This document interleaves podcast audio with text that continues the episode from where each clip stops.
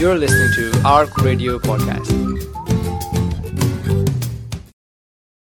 Assalamu alaikum, good morning, and welcome to Green Deen, your weekend morning environmental wake up call. I'm your host, Lindsay Taylor, and I will be joined today later in the programme by Kenny Taylor from Scottish Natural Heritage to discuss this week's theme energy.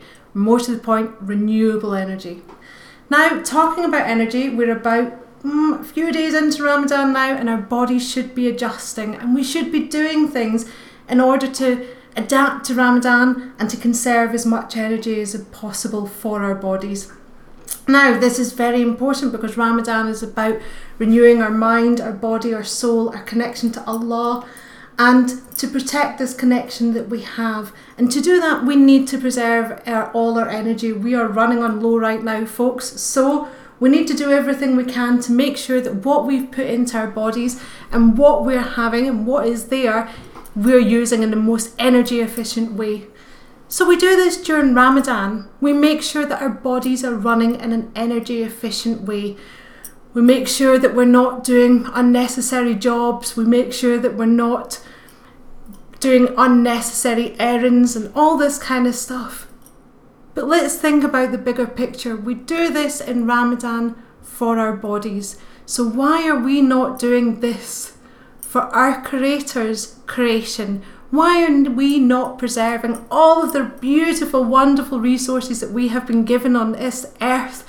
Why are we not doing everything we can to preserve these wonderful resources? Because really, we should. And let's think about it. It's really not that hard to preserve these resources as much as possible. Now, obviously, we had Lisa from Soul uh, South Seeds on a show with us yesterday who gave us some really amazing hints and tips about what we can do around our home to make it as energy efficient as possible. Hopefully, you'll be able to put some of these hints and tips into practice, although if the weather stays nice, then not quite needed till later in the year. But hey, who knows? It's Scotland after all. Anyway, let's look at some of the other things that we can do because there are lots of things we can do and lots of small things that we can do to preserve this beautiful creation that we have been provided, this beautiful dunya that we have been given by our Creator Allah. So there's little things we can do, and maybe when we're having our wee rest later on, when it gets later in the day, and we're feeling a bit low in our energy ourselves, we can have a wee mosey around our house and look how many of your appliances are on standby. How about we turn them off instead of leaving them on standby and using up electricity? How many of your kids are playing on their tablets and their iPhones right now while they're charging? How about they go and colour in? Or, oh my goodness, shocker, how about they help around the house and do a few odd jobs while their devices are charging up to their full? I know it, it would be an absolute shock for them to have to leave them for five minutes, but how about we give it a try? Because when we leave our devices to charge by themselves, then they use a lot less energy. It takes a lot less time for them to charge, a lot less energy, and this is one of the best bits about it all. Not only are we protecting the dunya, not only are we making sure that we're not wasting precious resources, but we're also going to save ourselves a bit of money? Because when we're not using it, when we're not using as much energy, it costs us a lot less money. And hopefully also we can put all of these things that we learn on this show and on other shows and in everyday life as we go around and get involved in environmental things hopefully we can start putting them all into practice for ourselves for the Deen, for for the environment for the world as a whole now ladies and gentlemen i am going to turn now and welcome our guest kenny taylor from scottish natural heritage Kenny, thank you so much for joining us today in the studio. We're really honoured to have you here. And first, I would like to ask could you tell us a little bit about Scottish Natural Heritage and what the organisation is? Yes, I can. Thank you for having me today. It's our pleasure. Scottish Natural Heritage is the lead public body responsible for advising Scottish ministers on all matters relating to the natural heritage. Our purpose is to promote, care for, and improve our natural heritage, help people to enjoy nature responsibly, enable greater understanding and awareness of nature, and promote the sustainable use of Scotland's natural heritage. We also advise local authorities and work with Scottish Parliament and public and private and voluntary organisations towards these shared aims. Our vision, vision can be summed up by 2030 Scotland is recognised as a world leader in looking after and improving nature. Everyone is involved and everyone benefits.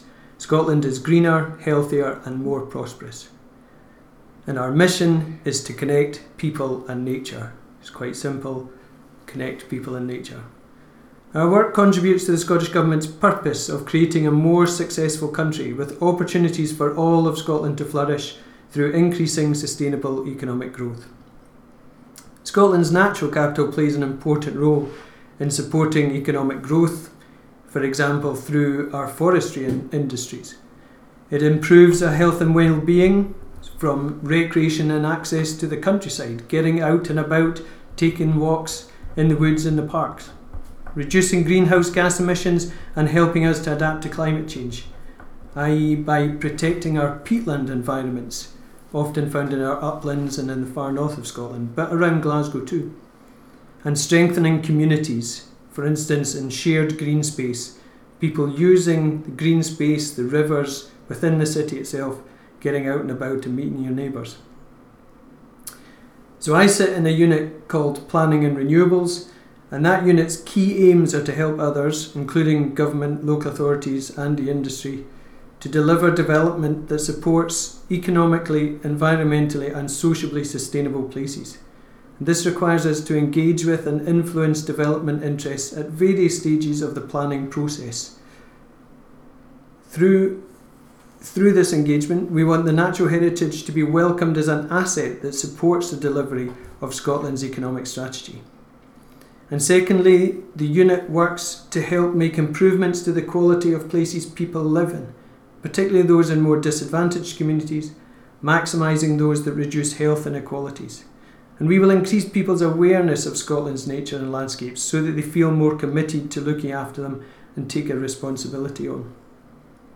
My job within the unit is the Renewable Energy Policy and Advice Officer, with an added remit of strategic planning and capacity building.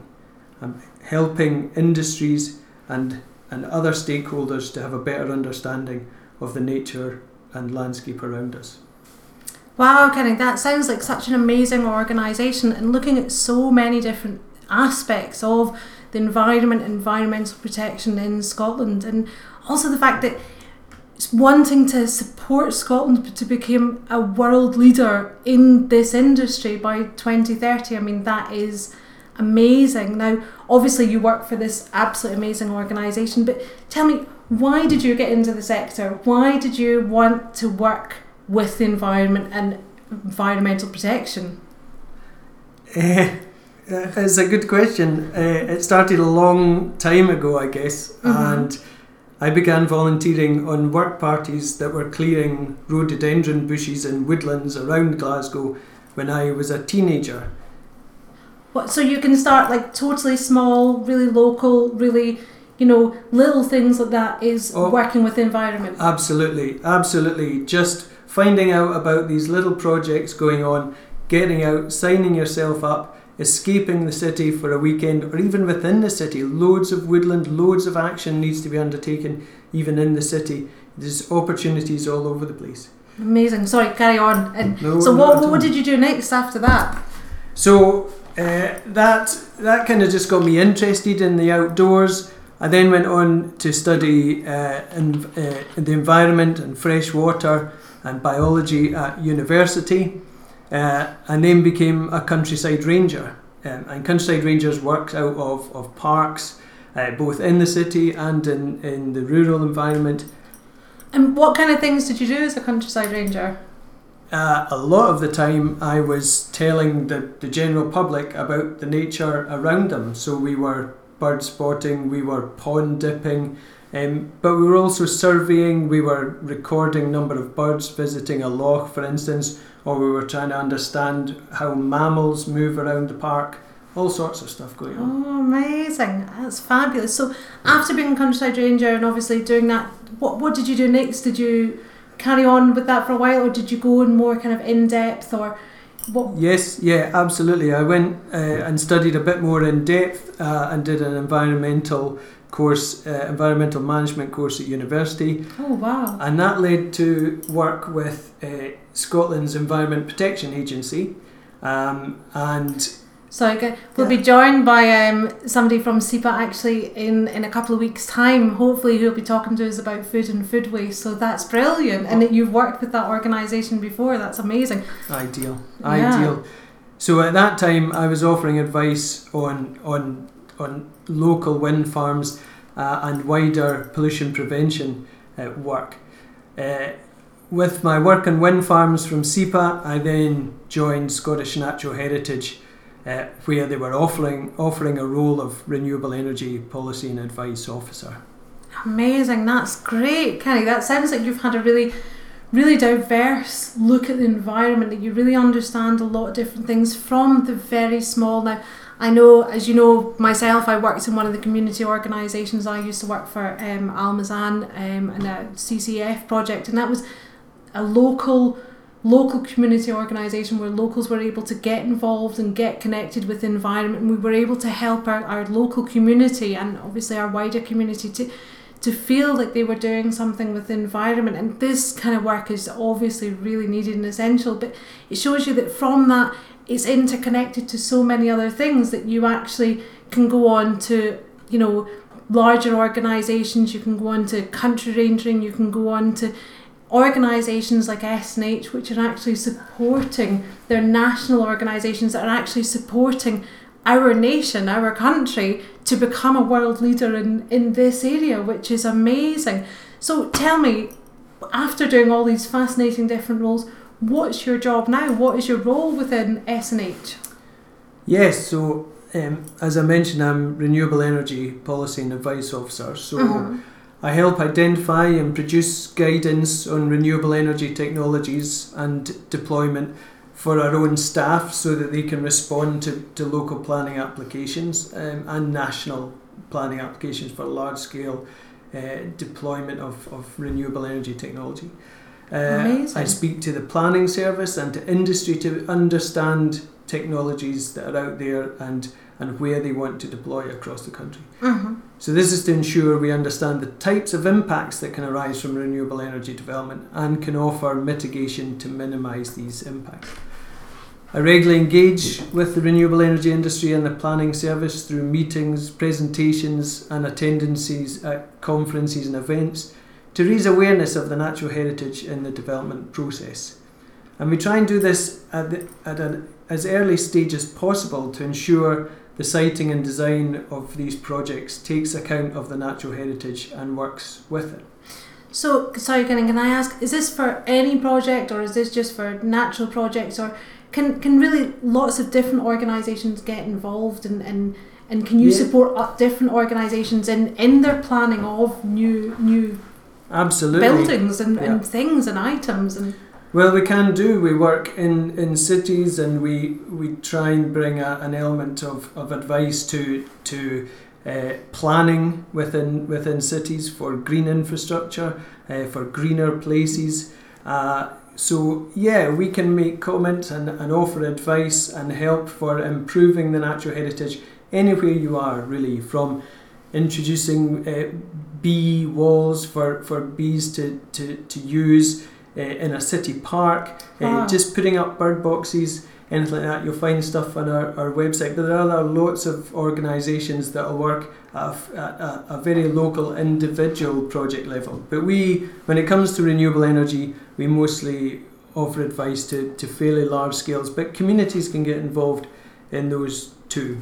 That's amazing. So it shows that really, no matter what it is you're doing, right from the get go, you can be looking at being environmentally friendly and, and, and planning around that. So what else do you do? Because I know that you engage with other other sectors and, and other different um, organisations and that you Yeah. also help to teach people and, and how to do this. So can you Yeah. tell us a bit more about that as well? Yeah, certainly. My uh, part of my role is to work with universities across Scotland to educate future planners and future engineer students about SNH's role in the planning system, about protected species and about habitats in Scotland, and about environmental impact assessment for developments. Uh, so that's that's going out to universities and guest lecturing, uh, I suppose. Uh, so I have a role in that and working with uh, universities as, as they research into some aspects of, of technology and impacts on the natural heritage too. That's amazing. So once again, it's showing that there's a total crossover into all the different industries and showing that that it doesn't really matter what it is that, that you're wanting to do or what it is that you're even studying. The environment is such a massive part of our lives now and it should be considered in so many things. Absolutely, absolutely. And I would urge people to have a look, um, as we do, on the Scottish Government and, and local government uh, consultations pages on their web pages, on even national and strategic uh, uh, documents that, that are produced, such as on energy or on climate change or on planning um, and have a say in these. The uh, people can can openly respond to consultations, have a read through, and understand where we're going in Scotland on on some of these big issues. Amazing, that's great. What the organisation is, and also how he got involved in the environment, and uh, and what it is that he's so so keen and interested about, which is amazing, and also the different aspects of the role that he does within Scottish Natural Heritage. It covers a vast array of things from working with university students to working with local planners and looking at all the different aspects of how to protect our natural heritage around us, which is absolutely amazing. Now, I'd like to ask you, Kenny, if it's okay. Um, in view of Scottish natural heritage, and also obviously you can put your own thoughts in here as well. Are we going far enough in Scotland to tackle climate change? Yes, I'll, I'll mainly speak from an SNH perspective. As SNH views climate change as one of the greatest uh, global threats we face, and Scotland must Definitely. play its part to achieve the ambition set out in the Paris Agreement, which mandates concerted global action to deal with the threat and to keep global temperature rise this century well below 2 degrees Celsius above pre industrial levels and to pursue efforts to limit the temperature increase even further to 1.5 degrees Celsius. Amazing. So, sorry, the Paris Agreement. Now, that was an agreement that world leaders got together to discuss what it was that they had to do in order to protect the environment because it was such a concern to them, yes? Yeah, absolutely. And and Scotland sees itself now as a as a world leader on tackling climate change. Um, Amazing. and its transition to a more prosperous low carbon economy is, is already well underway. Brilliant. We have created jobs and backed innovation, new industries, while winning international respect for our ambition and leadership on climate change. That's that's Scotland as a whole. So the Scottish government has developed an ambitious set of targets to decarbonise electricity generation, uh, to to decarbonise the heat sector. Uh, and road transport uh, by future dates 2030 and, and 2050 respectfully. Now, sorry, Kenny, to interrupt. I know that we spoke a little bit yesterday about carbon, folks, and obviously carbon is the big issue, and carbon is the buzzword that we use to talk about all the gases that are being released into the atmosphere just now, which are affecting the atmosphere and causing climate change. Now, as as we go on and, and discuss this, carbon will be the word that we use, but obviously that's covering a whole array of different chemicals and fumes and everything that's that's going up into our air and preventing the heat from the sun escaping and preventing so much from happening and and causing so much disaster around the world. And Scotland, as Kenny has pointed out to us, is trying to take the lead in making sure that we are protecting the environment, making sure that for future generations we're looking after the world that's around us. Um, so sorry, Kenny, you were saying um, that the that that Scotland is by to 2050, is it? Looking to make a, a significant decline in in um, Yes. in the gases and in the carbon that's being produced by Scotland. Yeah, yeah, decarbonising road transport, for instance, and, and the heat sector um, being addressed, um, uh, and also emissions essentially reducing by huge percentages, up to uh, 80 or 90% by, by 2030 and to 50 uh, beyond that. Um, Wow, that's that's Yeah, brilliant if we can is. achieve that. it is so. inshallah, inshallah. Uh, earlier this year, the, the Cabinet Secretary for Environment, Climate Change and Land Reform published the Climate Change Plan, uh, the third report on policies and proposals, which details how the Scottish Government will achieve its current emissions reduction target of 80% by 2032. And, and it's, it's worth a read because it affects the way we, we run our lives and, and some of the decisions we make. And where would we find that? Scottish Government website. Scottish Government website. Yeah, so Scottish simply website. Google it, Scottish Government website, and we'll be able Climate. Change Plan. Climate change plan, brilliant. Have a look, folks. So So, the- getting back not to at all, not at all. The latest government data shows that the equivalent of 54% of Scotland's gross electricity consumption came from renewable sources in 2016. So we are making moves to reduce climate change uh, and mitigate the impacts of climate change by switching our energy to renewable energies. Um, that number was only 12% in 2000. So we've jumped from 12% to 54% uh, in a comparatively short time, uh, switching to a brand new type of energy. So this is energy that's coming into our homes, yes. Yes, yeah, And this, so previously, this is the energy that was produced in the big um, industries and the big power stations and, and things. It's now being produced by renewables. renewable energy. So in such a short time, that's it's totally changed, which is which is incredible. That's fabulous. It is. It is. Uh, it's. It is mitigating. Uh, it's moving towards mitigating uh, climate change impacts by switching to uh, energy from wind, energy from solar, energy from from our water resources as well. So Scotland's transition to a low carbon society uh, is on its way, uh, but it can only continue to improve and be achieved with everyone's input, with everyone thinking about how they use energy uh, and becoming more energy efficient. And this is really important, isn't it? That people are being more aware, that people themselves are making the choices to be more energy efficient because the government can put all these things in places, but if in places, in place, sorry. The government can put all this stuff in place, but if we are not making the actual physical choices about a lot of things, then not a lot will change, yes? Well, that's right, and the and the consequences could be could be quite harsh. Um, the factors that control the Earth's climate interact in complex ways, so it's very hard to predict exactly how the climate will change. But the consensus yeah, is Yeah, it's it's very complex indeed. Mhm. And scientists are, are continually researching this and understanding it. But the consensus is that temperatures will continue to rise globally. We expect Scotland to have warmer, wetter winters and hotter, drier summers. Which for a lot of us we might think actually that's quite nice. We can have, you know, not quite much so freezing weather and actually, you know, why wouldn't we want nice warm summers? But unfortunately that's not the case, is it? That as much as it may sound good on paper, in reality, Kenny, it's not the case at all, is it? No, it could be more extreme weather events or stronger storm events, more long heat spells, uh, a number of factors that are that are, are still totally unknown. We've seen a lot of that down south, haven't we, with droughts and with with flooding, with horrendous flooding over the last couple of years, and also up here we've noticed more and more we're getting a lot more storms than we used to get, a lot more erratic. I mean, even this spring, you know, the the winter seemed to go on forever, and where did the spring come? It's Well- it's crazy.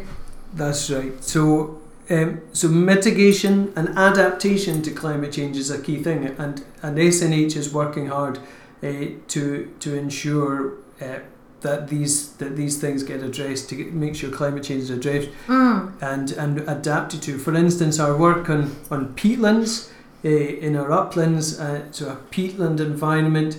Um, is, is one with peat soil and, and covered in moss. It's a very it's very wet, uh, kind of acidic conditions, and it covers about twenty percent of our whole country. And oh wow. Now, folks, we're going to take a short break and um, go and hear some words of advice and some words from our sponsors and a few adverts just now. But please stay tuned as we carry on our discussion with uh, Kenny Taylor from Scottish Natural Heritage. And We also have a few words from uh, Nana from back in the day after after our break and after a discussion with Kenny. So please stay tuned and uh, don't go too far away. Thanks very much, folks. Welcome back after our brief words for our sponsors. There, uh, lots of different information, lots of different um, places that we can go and see and do and eat and everything during Ramadan, which is fabulous. Now, as we said before our break, we're joined in the studio here with uh, Kenny Taylor from Scottish Natural Heritage. Hi, Kenny. Hello again. Thanks. Thank you for staying with us. Um, Not at all. Peatlands are, are fascinating. They're great for biodiversity. Um, they're like a big sponge. They, they, they soak up and hold lots of water, but unfortunately, a lot of them are in, in bad condition. In Scotland, in Scot- within Scotland, SNH is working hard to restore our peatlands because they store carbon. They lock up carbon and don't release it. But when peat is in poor condition, it emits greenhouse gases, uh, including carbon and others.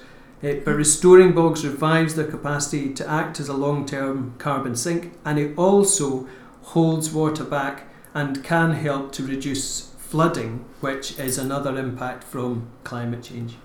So basically, if we protect the environments around us and we protect protect these these peat, peatlands, um, then they will help to reduce the, the, the carbon that's being in the atmosphere because they'll soak it up. So kind of like if you put a sponge in a bath and it soaks up all the water and it holds it there, it'll hold it It's there not going and somewhere it's not going to go anywhere. Absolutely. But if we treat our lands round about us and the peatlands really badly and they get really, you know, mistreated and, and, and, and we we take advantage of them and, and we take the peat away, actually more carbon is going to be reduced into our atmosphere, which is going to cause even further climate change. Potentially, yes, absolutely. So, adaptations measures help nature and people to cope with the changes already in effect.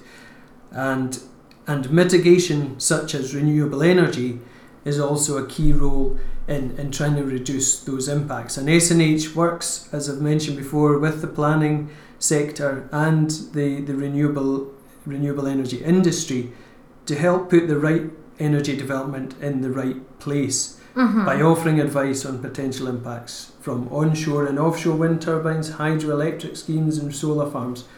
But although we're trying to fight climate change, some technologies are just not suitable in certain landscapes or certain types of environment. Um, so that's a that's an issue as well. We need to look at.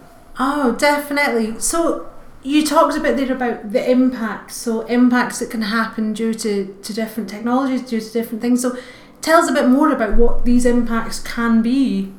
Yes, the the impacts are, are pretty wide ranging. I mean, when I talk about these, you always have to remember that the, the impacts of climate change could be could be really terrible as Mhm. well. But um, when we're looking at impacts from technology, um, they have long term implications too. So we have it's a balancing act here. So for instance, if you're putting up a, a wind farm, these are very tall turbines, big moving parts, a big fan essentially. Um, it's visually it could be construed as visually intrusive uh, in a landscape. Uh, people might not like it. Some people do like them. That's absolutely fine. But we have to assess the impacts uh, from a visual perspective on people passing on a road and seeing the, the wind farm, as, as somebody living nearby in a community, viewing the wind farm every day from their from their windows, etc. So uh, you undertake a, a, a landscape and visual impact assessment to really understand the, the potential impacts on your landscape from siting things such as big solar arrays or, or wind farms.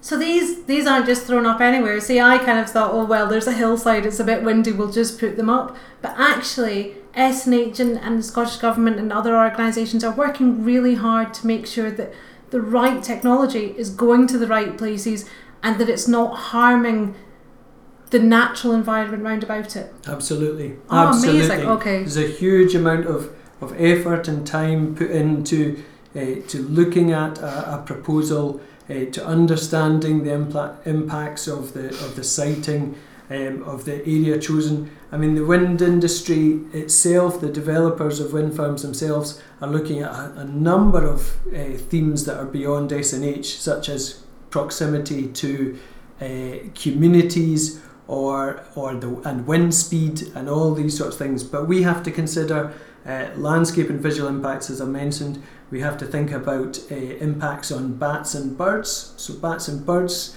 fly close to, to turbines, and you've got a big set of blades spinning round at, at fast speeds. Collision could happen with a bat or bird, Oh. and some sensitive species uh, and some non-sensitive species uh, could be hit by uh, turbine blades, and, and that's a concern for us as well. And apart from Definitely. yeah, apart from actual collision, there's also disturbance during the construction period. Mhm. Uh, there's excavation, there's holes uh, dug, there's quarries opened up for stone for the road.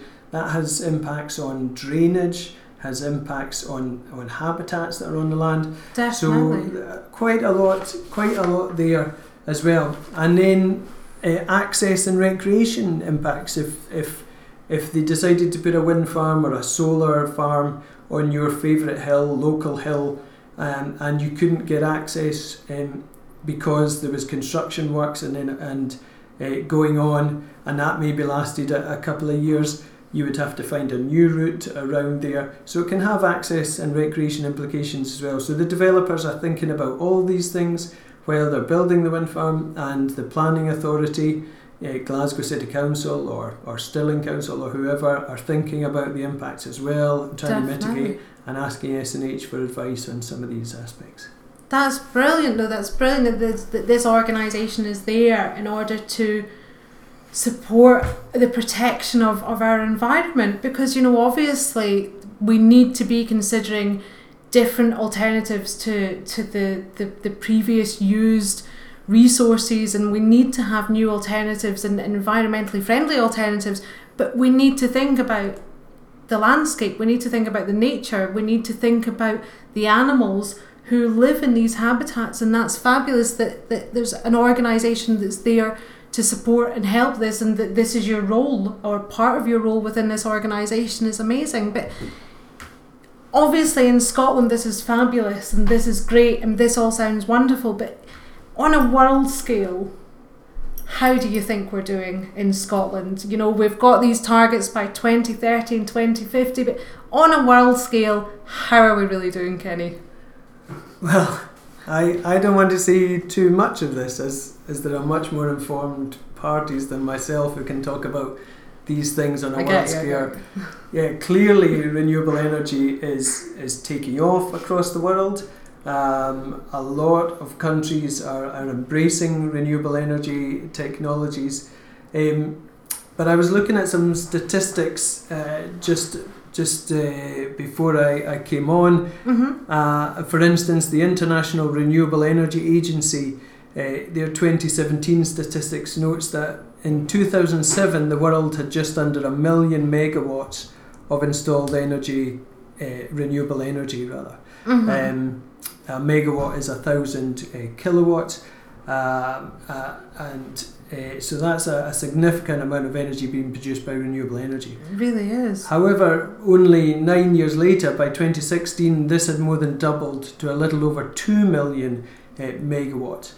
Uh, and I'll explain a, a megawatt, um, perhaps if, if you've seen a, a wind turbine uh, uh, uh, constructed and built and turning away, they're often about a megawatt uh, or two megawatts in installed capacity just in that one turbine. Wow. Um, so two million megawatts now across the uh, across the world. Um, we're, we're certainly growing. So Definitely. you, yeah, and I can I can break that down a wee bit further. So yeah, Europe please do. Europe accounted for just under half a million of this capacity. So places like Germany and Denmark are, have put up a lot of, of renewable energy. Um, and that continues to grow across the, the EU. Um, and the positive development has been prompted by legally binding targets for increasing the share of energy from renewable sources enacted by European directives. Uh, European directive uh, back in 2009 on the promotion of the use of energy from renewable sources. I'm so sorry. It's not just in, in Scotland. It's the Europe and the world. Oh, Everybody absolutely. is driving this forward, which is amazing. It seems to be, and in the. UK there is about 33,500 megawatts of installed capacity, and Scotland contributes approximately a third of this, which is not bad for its, its size of population. Definitely. And that's mainly through onshore wind deployment. SNH's perspective upon this, uh, uh, as I've noted before, is the contribution this switch to renewable energy is making to limit the impacts of, of climate uh, change. Um, uh, and we must support that. But as I said, a balance needs to be struck with uh, with each country's rich uh, natural beauty and protected areas and species.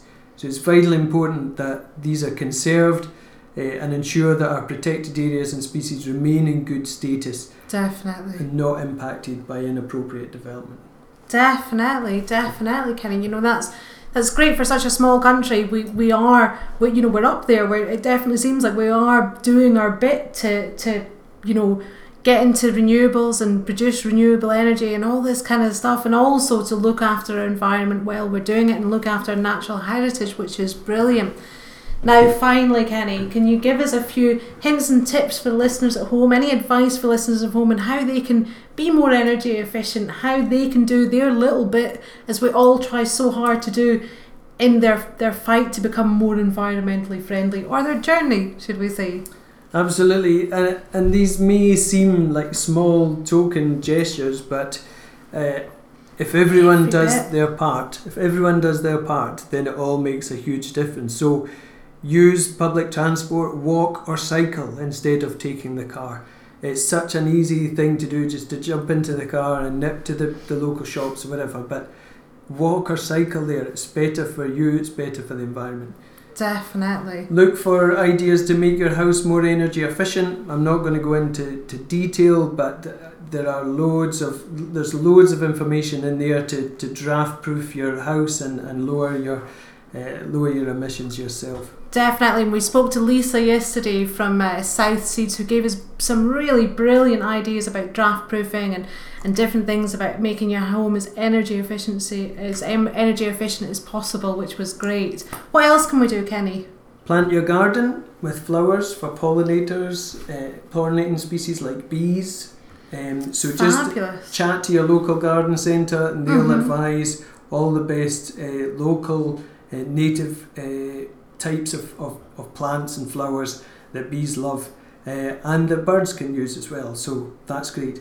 But a real key thing something I, I really want to mention is is volunteering. Uh, I suppose like I did uh, a long time ago now but volunteer at your local nature reserve or your national nature reserves. Mhm. places like Blawhorn Moss, uh, out between Glasgow and Edinburgh, out east of Glasgow, uh, is a great place to really come into contact uh, with nature.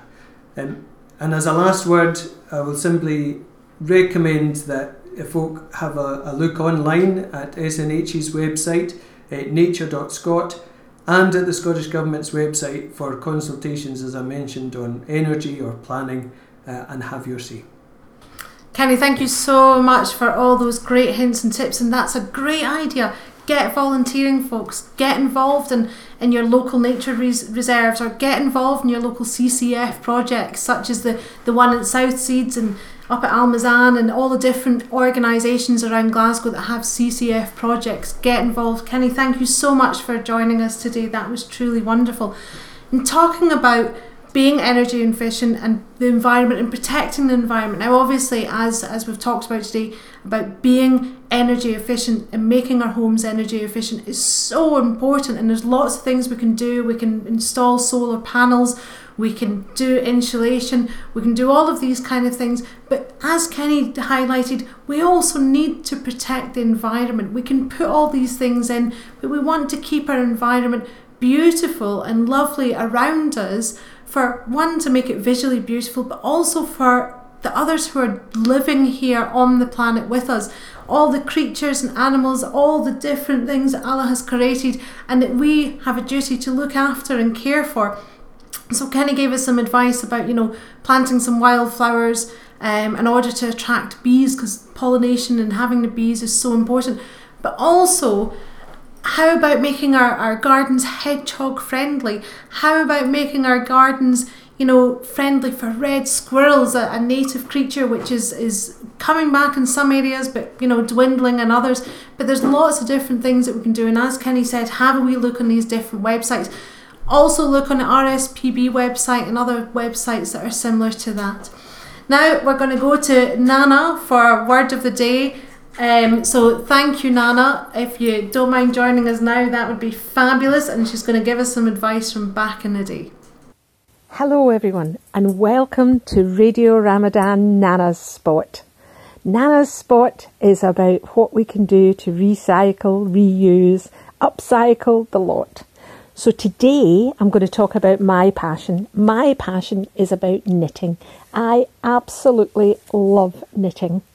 So all these jumpers that you have in the house that are getting too wee, that you're not quite sure what to do with, if you are able to, then rip all the wool back out.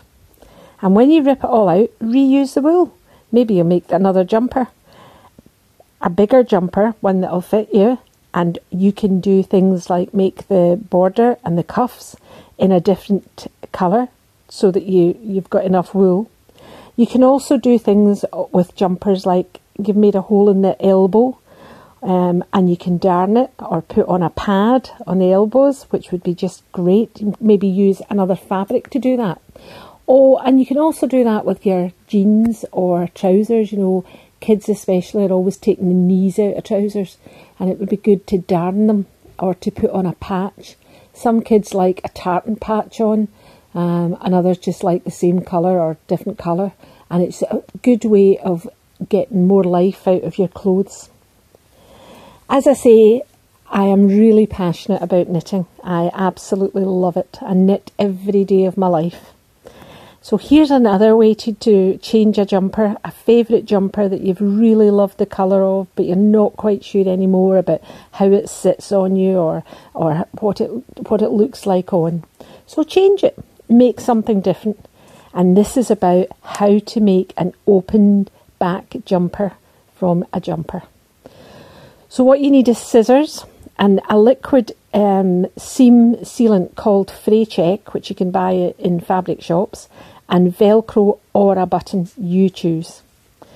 So you take your jumper and you put it out, lie it out flat on the table, and you cut right up the middle of the back, right up to the neck, cut it completely. And then, once you've done that, you cut three inches of the Velcro and attach to the top ends of the collar. Or, if you like, you could use a button, and the button um, would sit really nicely, and you can just make a wee loop out of some thread uh, and attach that so that you can attach the button. And then once you've cut up the middle of the, the jumper, you line the edges of the cut sweater with the fray check to prevent flaying, fraying. And lo and behold, you have an open back sweater. It will look lovely on on top of your nice summer tops or on top of your abaya. It would look absolutely great. Now, the last thing I'm going to talk about tonight is about um, the children's stuff. You know, kids' stuff gets too wee, and before you know it, they've grown out of it, and it's been a favourite item like a football top, rugby top, dance dress, um, or just a favourite top that they've loved wearing, or a favourite skirt. Suddenly it's just too wee. Don't throw them out. Kids love things. They, they love things that remind them of being wee. Why don't you go and buy some nice frames and frame up that article of clothing and put it in their bedrooms? It would look just fantastic. And the children will love looking at them and telling stories of remembering how they wore them and, and how much fun they had with them. Another thing I'm going to talk about tonight, just before I go, is how about making napkin rings? Napkin rings are the easiest things to make from just bits of material or odd bits of ribbons lying about. You can just join them up and put a nice button on them, and it just makes them look great. They're easy to do and they just look great on your on your table. Any fabric at all. So, good night from Nana, or good day from Nana, and remember have fun whatever you do, and I'll speak to you all soon. Bye.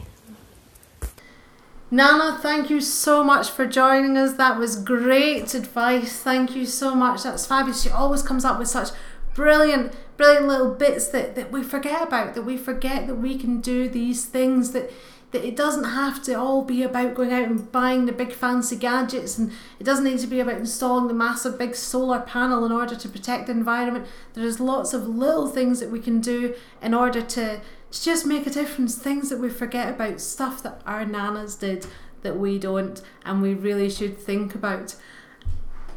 Anyway, folks, that's us almost at the end of today. I can't thank you enough for joining us. It has been wonderful.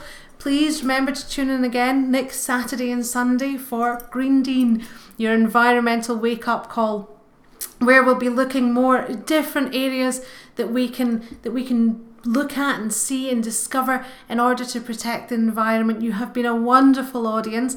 I really hope you take some of these hints and tips on board. And obviously, as as uh, our guest today, Kenny Taylor from Scottish Natural Heritage, told us, look online, look and look up, Google, see what we can do. There are lots of environmental things about. You can also put in um, environment in Glasgow or environmental action in Glasgow, and that will also give you a few different hints and tips of what's going on round about you, what organisations that you can get involved in. There are plenty of them, South Side, West End, all over Glasgow. Once again, thank you very much, folks. Stay tuned with Radio Ramadan as we take you through this beautiful Sunday um, on the on the first weekend of Ramadan. Stay hydrated, stay environmentally friendly. Thanks very much, folks. Goodbye.